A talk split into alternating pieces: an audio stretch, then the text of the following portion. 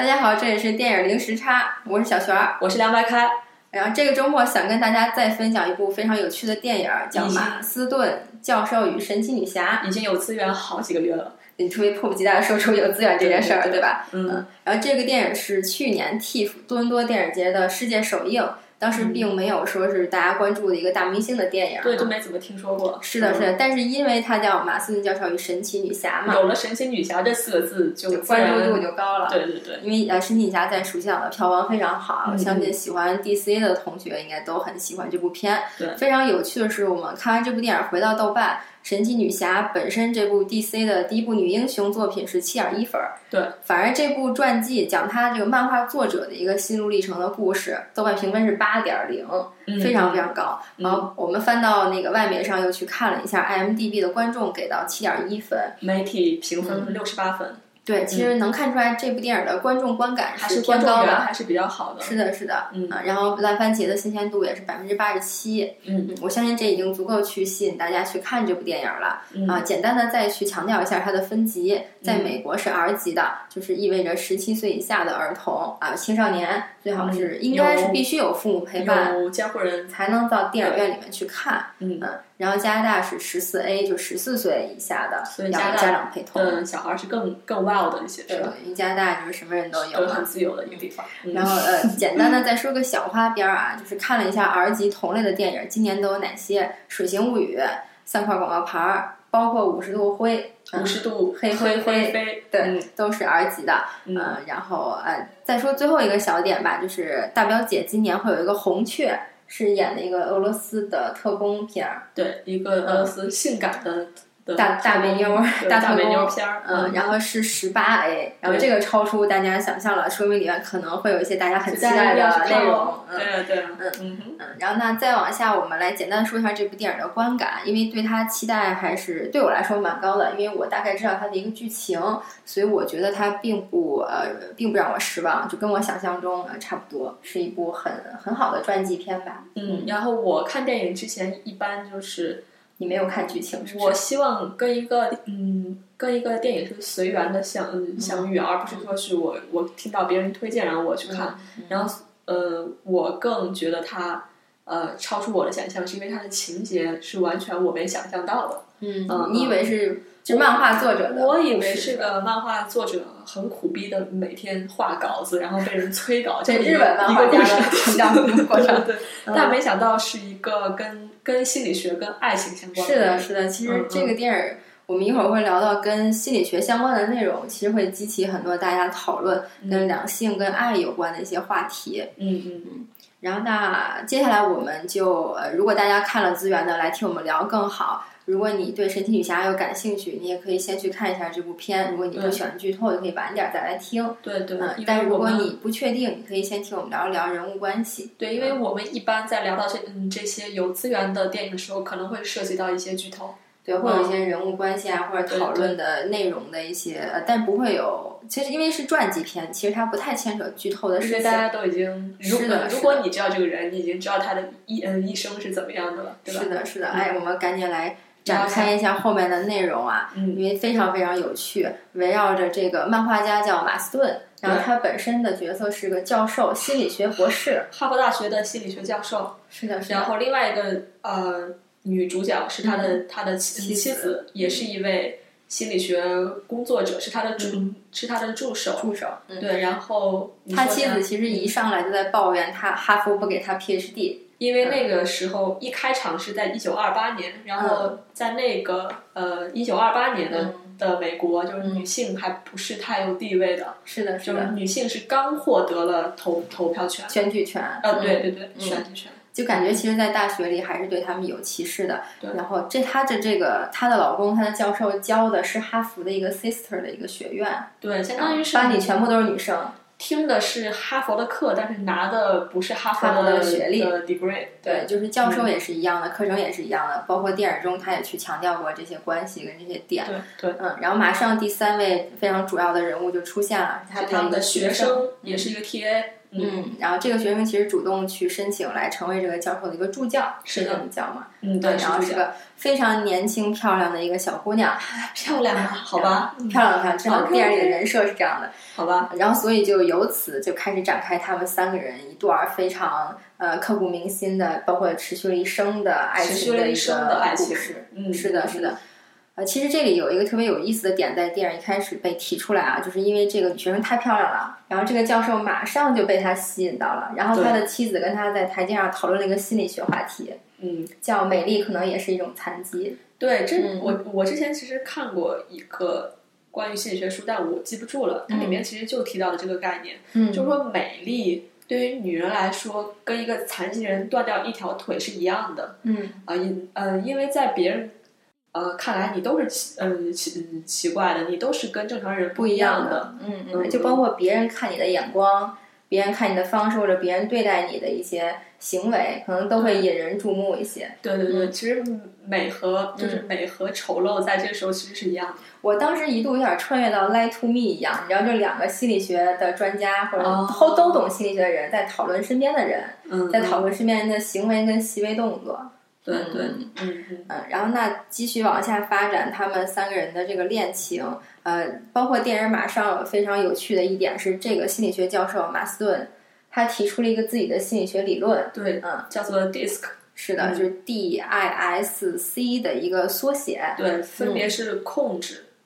嗯，嗯，诱因、就是引诱，引诱，然后嗯。第三个就是臣服，然后第四个是屈，就是屈从。嗯嗯，对。然后整个电影因为呃传记片来讲，以往的传记片从头演到尾，从小时候演到老的都有。嗯呃，自从像呃乔布斯，然后或者是一些就是最近新新一代的这个剧作家开始写传记片之后，会打破这个线性的叙事。对，然后这部电影其实有一些倒叙，然后倒叙之中呢是根据他的这个心理学理论来去演他们三个人的一个关系的发展，对一个从一个动态的变，对，从从一个控制的关系到相互引诱，然嗯后相互的一个臣服，到最后大家相互的一个屈从，非常有意思。而且这个这个教授也是第一个用他自己这个理论去解释现代社会里呃爱人之间的情感关系的这么一个人，包括他也应用在了神奇女侠的漫画里。是的，嗯，所以会让你觉得这个漫画其实呃内涵还是挺深的。对，嗯，如果现在看来，也不光是一个很很很暴力、很的一个 一个漫画是吧？对对对。嗯然后，那我们继续回到前面的人物，嗯，那你觉得整个呃这个三个人物的，比如说表演啊，或者他们情感关系有说服力吗？你有被他们感动吗？嗯，有，嗯呃，在在故事快结束的时候，嗯，有被有被都感动到故事结束去了，对，嗯因为呃，可能这三个演嗯三演员的的表演，我觉得没有特出彩，就是中规中嗯。中举吧。嗯。呃，但是到后面就因为这个教授和他的妻嗯嗯妻子在这段嗯三角恋中一直都是一个控制权嗯嗯在握的这么一个嗯形象，嗯。然后到最后他们终于屈从，嗯。呃，或者是这个教嗯教授的妻嗯妻子，她终于嗯遵从自己的想法，嗯，然后她给她的学嗯学生说，你能不能就是再回来？对对对，然后再回到这个家庭来。嗯，其实这种感动个到我。这三个演员，这个男演员最有名的电影，最被大家熟知应该是《霍比特人》，对，对他是射龙的那个剑士，哦他是这么叫吗？啊，对对，这个演员本身是个同性恋，哦，是吗？已经对对对出柜了。嗯然后这其实这个电影能看出来，演技最 leader、最飙升的是这个他的妻子。对对，他这个女演员员很厉害。其实去年她演了一部片，然后呃，但是不是很火啊。但是她演技派是没得说的。对她的母亲应该是个歌剧演员，父亲是个剧作家，就类似于这种背景。就是啊，只是文她艺家庭长得其实挺不一样的，挺挺 man 的，她挺古典的，说高鼻子啊对对对那种啊。，嗯，然后其实他们演学生的这个角色稍微稚嫩一点儿，但是她的角色就是一个漂亮一个年轻人。嗯嗯，然后其实这个电影更让人觉得有意思的是，它影射了从整个啊一九二零年代到四零年代到六零年代的一个美国的历史背景。是，嗯嗯，嗯，最早二零年代可能说了一些女权的刚刚呃，嗯，萌芽。对对，大家有去那个去在考证这个问题，包括这个女学生的家庭背景，她的母亲跟姑妈，姑姑，对。对，是做女权运动的的领 leader，导人，对是的，是的。然后，但是很有趣的是，他们一上来就调侃他，他的母亲跟呃姑妈都那么的象征女权，但是导致他是被修女带大的。对，因为他妈妈可能没空理他吧，对，我猜就比较忙，对对所以他可能很早也有一些女权跟女性的一个意识，包括他去选择心理学这个学科。对他也是嗯更，他可能是更嗯更多的想了解自己作为一个女就是女性女性的或者别人怎么就到底是看我，怎么样的，对我对怎么找到一个在社会上的一个出嗯出口或者一个地位吧。嗯嗯嗯是的。然后嗯，电影更多的其实也铺垫了他呃对呃博士的妻子最早对他嗯的一种个崇爱慕拜和啊，爱恋，是的，是的。然后你会发现，本来听起来三个人怎么可能三角恋？但他这里不只是单纯的三角恋了，对，其实不是很是双向双向的就是他们三个都互互相喜欢。喜欢对对，并不是说我爱你，你爱他，他爱他这样子。这是哪首歌？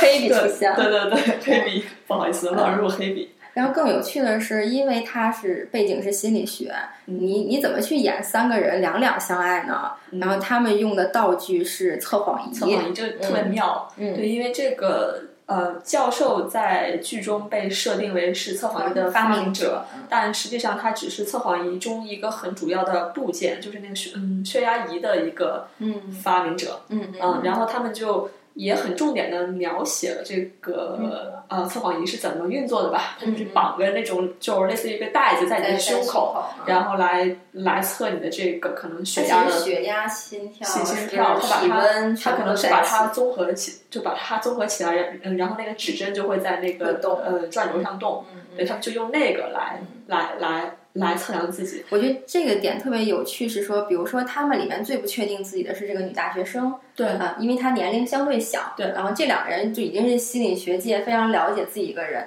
嗯，然后当其实当我们通常不知道自己喜不喜欢一个人的时候，其实你的心里是有答案的你肯，定是有答案，但是你自己得不出这个答案的原因，就是因为你你有太多环境因素了，太多，嗯，要么就是你自己不敢说，要不你自我否定。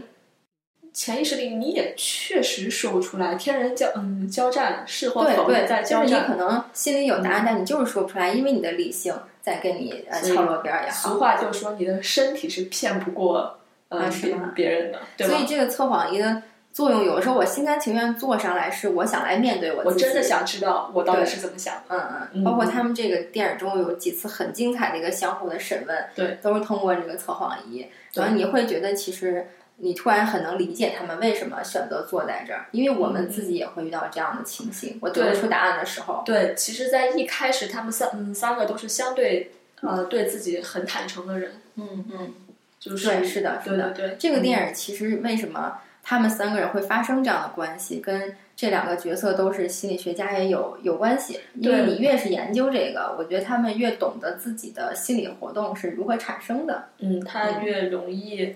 嗯，但是好像这样子也也越容易控制嗯别人是吧？就感觉有一些手呃腕。看完这个电影了之后，你就会觉得啊，我要不要跟一个心理学家谈嗯谈恋爱之类的？就感觉嗯自己就是嗯不经意或者就不注意就被、就被控制了。你有记得《Lie to Me》那个连续剧？你看过吗？没有那个连续剧其实就是单向的，他作为一个侦探也好，在心理学家、在咨询师在引也好，导你，他就是一个，因为我看到太多你的内心活动了，所以我一下就能看透你，所以他永远是单向的。我是一个控制者，你是一个被我控制的人，或者被我掌握的一个人。但是在这个电影里的最后，就像你说的，你感动的那一块儿，它是有一个人物的转折跟角色转换的。其实就带到了这个马斯顿教授的这个 DISC 理论，从我的控制跟引诱到臣服跟呃主动的屈从，嗯就是大家给出一个承诺，我我认可这个爱情关系，然后我服务于你，我屈从于这个爱情，它是每个角色都有一个转换，嗯不是说心理学家一直高高在上，对对对，但是这种一种呃诱导你、控制你，让我想到了去年的另外一个电影，就那个《双面情人》，啊，今年啊是是是，是吧？它里面其实那个兄弟两个人就是一种就是一个心理学家吧，对吧？他们是心理心理咨询师、心理医生。对对对对对，所以有点类似于这样的感觉。有一点儿，但这个电影最有趣的是说，呃，一部超级英雄漫画的背后有这个心理学博士这么复杂的一个人生经历。嗯他当时就是他因为一直在讲社会背景，也一直在强调三个人的职业关系，这就整个这个感情对他们三个人的职业是致命性的打击。对呃，包括他们最后发生矛盾，也是他的妻子在说。本来一个心理学的教授，现在变成了一个漫画家、漫画作者、漫画作者，然后求他自己求生嘛。他嗯。他自己一个有 PhD 学呃，本来是要能拿到到学位的一个人，学位的人，现在只能去当一个他去当了打字员的秘书，对是的，是的。然后包括他甚至当时说了一句很不好的话，他说：“这个女学生，你就我就不知道你是什么，因，为他没有角色就是个定位，家庭妇妇女，对，因为大学没读完，对呃，然后陷入了这段感情，对对嗯，然后当时我就有一种那个纯洁心灵，那个大学生梦逐梦心理圈儿没成功的感对觉，，但是其实你要是纵观这这三个人，其实里面最不坚嗯坚定，也是被刻画的最深的。我我认为其实他妻子这个角是的，这个角色，因为他其实一直是，呃，他是一个你觉得是一个很冲动的人，但他又很想了解他他自己，但是他又不确定，就他中间有太多这种呃里里外呃就是这种嗯冲突点，然后里里外外在里面。你看他包嗯他包括呃这个教授去找了一个 SM 的俱乐部，嗯嗯嗯嗯，他去的时候他就有一个变化他是，抗拒的，对他一开始很抗拒，但最后他接受了，就是说我可以捆绑你或者怎样。嗯嗯。对吗？就是他一他其实我觉得是一个不太面对自我的一个对他一开始很不所以他这个电影的三个人的关系就很明确。这个教授就一直在倡导所有人要直很他面自是鼓己，励对，他们两个女人的，就说你们一定要在社会上找到自己的位置，嗯，在生活里找到自己的位置。他一直在鼓励他的妻子跟他的学生。因为他懂得这个所谓的，比如说现在我们都开放了，我们接受所有的性向跟基因有关系，跟人类本身的双性就有关系。对所以在他那个年代，他有这个意识，他不会因为外界的不接受、不承认而认为自己是错的，这个是特别好的一点。对，嗯我觉得其实说俗点儿，我觉得这个教嗯教授在整个就是故事里的角嗯嗯的一个角色，更像是一个摆渡人。其实他有点儿特别学究，就是因为他一直在实验自己的理论，他拿自己跟他整个家都是在做做实验验，做观察，包括他观察大学生，观察自己，观观察他他妻子，因为他妻子最早就问他一个问题：人有没有可能同时爱两个人？啊对对对，都是有这样的问题。嗯嗯，呃，其实还有一个更有趣的一点是，他刚刚抛出神奇女侠这个想法的时候，他拿出的是那个小黄书、对，桌子小黄是那种情色，就是色情小读本儿刊物，然后大家看到就说你这是什么意思？对对对，他就是跟你说，这就是我的理论完全的一个印证啊，在这个所谓的这样，我大家认为 SM 的这个认为有点变态的一个性爱关系，其实就是他所说的控制、引诱、臣服、臣服屈从，对完全是这样的一个过程。嗯，然后，即便大家在爱情里没有暴力发生的时候，其实感情也遵从这个对，其。实这个你可以想象成了 SM 这个整个的嗯过程是真真实的感情的一个外就是外化一个体现，嗯嗯，对吗？其实你感情如果没有这种形体的话，它其实表现出来就是 SM 的过程，嗯，其实感情之间也是有主导，然后有这个有有特别有引诱，特别有点点类似于我们前嗯前两天聊到的那个魅影逢将，就是跟那个有有很像的地方，嗯因为其实这个都是最终心理学上的一个两性关系。而且这个嗯，教授他也愿意把他就是嗯，希望女性找到自己地位的这种想、嗯想法跟理念也，嗯也放到了神奇女侠这个嗯对故事里。还有一个特别有趣的点是，呃，这个电影的倒叙是从一个儿童心理协会的一个对对呃美国的这么一个部门的一个审查吧对委员审查来来去责问他为什么要把漫画定位成这个样子。就是里面有有有他去大量的情色，，然后他来一点点的去解释这个角色来源于什么，这个角色中的行为来源于哪些心理学理论，嗯，然后他去解释这件事儿的同时，他来展开他呃跟这个两个女人之间的一个关系。我觉得这个电影在传记的部分这样去倒叙跟插叙是非常好的，包括其中有一些他最早给两个角两个女性吧爱人吧讲这个神奇女侠的故事的时候，他也同时在给心理学家讲一样的话。他当时有一个同步的剪辑，他在一句一句的说话，但是面对的人是不同的，但是他用同样的话说出来。呃，其实他当时应该是他的呃两个爱人是大概能明白他的一个意思的，但是那个委员会的审查者就完全不能理解。对，嗯，但是他他提出了一个特别有趣的理论，是说他认为青少年看这部神奇女侠反而有益于他们去理解真正的女性。嗯，而且他定义了一个女性的那个力量，就是女性的魅力也好，力量也好，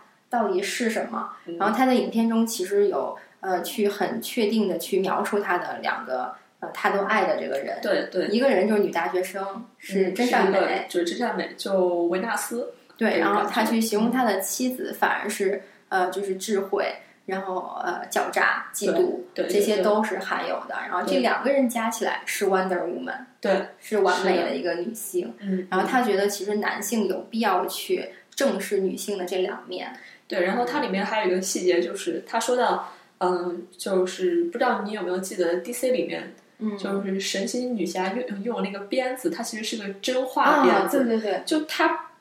他和你，他和罪犯是怎么沟嗯沟通的？是他用这个鞭子把你捆捆绑住，让你说真话，让你直面你自己。是的，这个是是女性的力量。是的，是的，他不是说像超人一样把你打败、打打死、打打打死。嗯，对，他是其实他那个真言那个鞭就是他的测谎仪。对，非常有趣。他测的就是捆绑你，就是测你那个心跳一样，然后这样这个是的，就跟那个其实一样的捆，嗯，捆在胸上，对吧？让罪犯去招抚也好，对对对，嗯嗯嗯，非常的有趣。嗯，然后我们还想说一下，呃，这个呃，你你就你觉得这个片子里面，因为它也有拍到一些很隐晦的的一些，也也就也不算也不算很隐晦的，就一些性爱场啊。其实还有对这个这个。除了叙事的亮点，也不说亮点吧，做的很好的一个叙事之外，其实想说的是他的床戏，因为那个大家一一听这种三角恋，就觉得会期待哈。然后，但是你觉得他处理的，我觉得他处理的很好，因为他很美，嗯，不色情，因为他要讲的不是他们三个人的关系有多乱，而是讲的他们三个人是怎么从这个控制诱因屈服，他去用心理学的理论去解释这一套。呃，所谓的 S M 其实也不是，是那种嗯，其实 S M 更多的不是角色扮演，对，不是暴力，不是肢体上的，而是一种心理上的。是的，是的，就是，但但是一种动态的，并不是说我永远是 I 是一个抖 S，或者永远是个抖 M，或者是我永远是 S M 这样子的。可能这是一个我今天是怎么样，或者我这一刻是怎么样的。嗯嗯，呃，因为你你可以可以看到他们应该有有两场这种。这种这种戏吧，是交换交换位置，对他们其实是交换的，而且他给你讲了为什么在里面你有愉悦感，你的心理的动机跟你的心理为什么会这样变化，为什么乔装打扮会让你有愉悦感，就像是人一个很正常的一个嗯性爱一样，就是你有一个刚入，然后到到到高潮，然后你你可能过了高过了高潮，到到一个平台期，这其实就是一个从一个可能是一个屈从。到一个呃控制，然后最后我再降，我再降下来。就是你，你所有的感感情都是一个 curve，你可以从一个很就是很狭窄的看，就是你的每一次性爱都是一次啊，或者你可以说我这一生的感情都是一个 curve curve，都有一个这种啊曲线，对吧？嗯，是的，我觉得他的床戏处理的，无论是呃服化道也好，还是他整个在。去符合他电影里面的心理学理念，嗯，都很完整，嗯，然后另外一个其实是看资料的时候，呃，我看有人是写说林和是很早就提出过，就是虐恋来讲，就是对正常的一个人类来讲，就是很正常的一个心理特征，嗯嗯，啊，只不过那个一夫一妻制是法律上的一个对社会的一个界定，他就比较前卫，是吧？对，他是这样，因为因为是这样的，就是因为我们主流价值观肯定要去维稳嘛。不能去乱提倡这些特例。然后这个电影最开始他问了一个问题，他在呃，这个马斯顿教授在班上问所有的学生：“你是不是正常的？你是不是认为你是正常人？”对，但是正这个正常的定义又是什么呢？对，但是其实这个电影的好处是让我们每个人都认识到，我们每个人都是一个个案。你的童年也好，接触上，每个人都是个个案。你或者说你每个人都是个病例。嗯嗯，我们都没有说谁一定健康，谁一定正常，谁一定不正常。嗯所以我们现在的进化到的对多样性是说我们社会去接受这样的多样性。其实这都是一个，就是一个嗯相对的一个定义。嗯就像是嗯、呃如果这个嗯全社会都是这种嗯、就是嗯三角恋的话，那嗯那你一个很正常的，反而就是不正常正常了。那有点变成龙虾了。对对对，因为这个电影也会让我想到之前聊的那个方形，方形就是因为他去展示人性中的暴力也好，嗯或者我们去展示那种很特例的东西，比如说我喜欢两个人也好，双性恋也好，其实就是我们现在因为不提倡、不主流、不倡导，反而去回避这些事情，嗯你会去主动的去逃避。对嗯嗯嗯嗯。然后，但是这个电影无论是从心理学也好，或者是从更现实社会的、更感情去，就是面对爱这件事儿吧，你去怎么爱也可以用来控制别人，也可以用来呃，就是我去遵从这个爱。嗯嗯。嗯，但是一种一种控制的爱，你也不能说不是爱，对吗？嗯，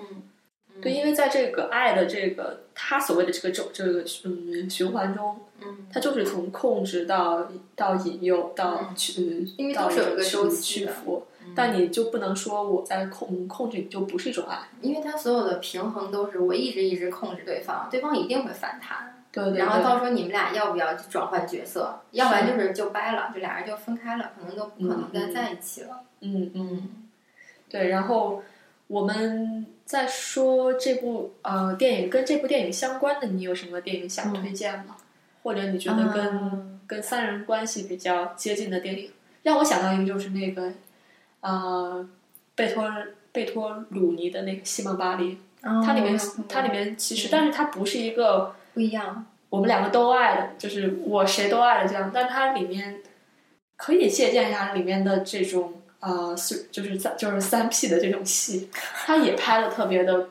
的不一样。它也它也有一个谁谁主导，但是到最后会有个换位这样的感觉。嗯嗯嗯嗯，其实我也觉得挺有趣的。因为这个电影其实它一个是为神奇女侠做一个背景的一个一个阐述跟介绍，其实你能看出来，它不仅仅是个单纯的青少年漫画，它嗯其实有历史背景，也有很复杂的人物感情在里面。嗯嗯嗯。然然后后它里面呃还再补充一点，就是它里面说到，嗯、是就是他们这种人，就是神奇女嗯嗯女侠，她到了人类社会一定要隐藏自己。是的，是的，对对对，就是特别有趣。就是其实他们的生活方式跟他们的理念都在这个电影里有体现，在神奇女侠里也有对应。对对对。嗯所以你可以完全理嗯理解成这个题目，嗯这个嗯影片的题嗯题目，它其实就指的是这个教授和他的妻子们，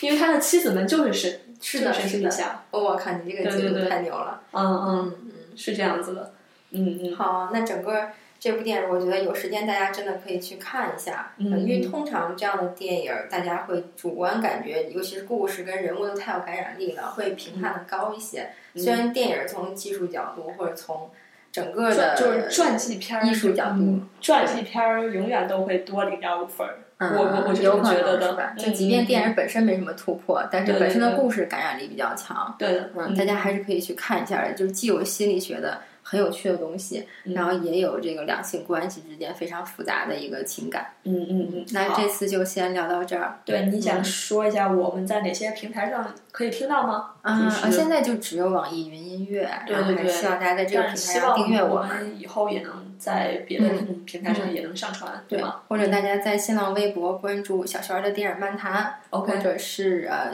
微信的订阅号小璇儿的电影推荐与漫谈。OK，嗯，我错了，名字都太长。OK，然后这部电影也有资源了，然后推非常推荐大家去看一下。好的，争然后取下周我们再来聊一部新片。好的，那今天就到这里。好嗯的，好，再见。嗯。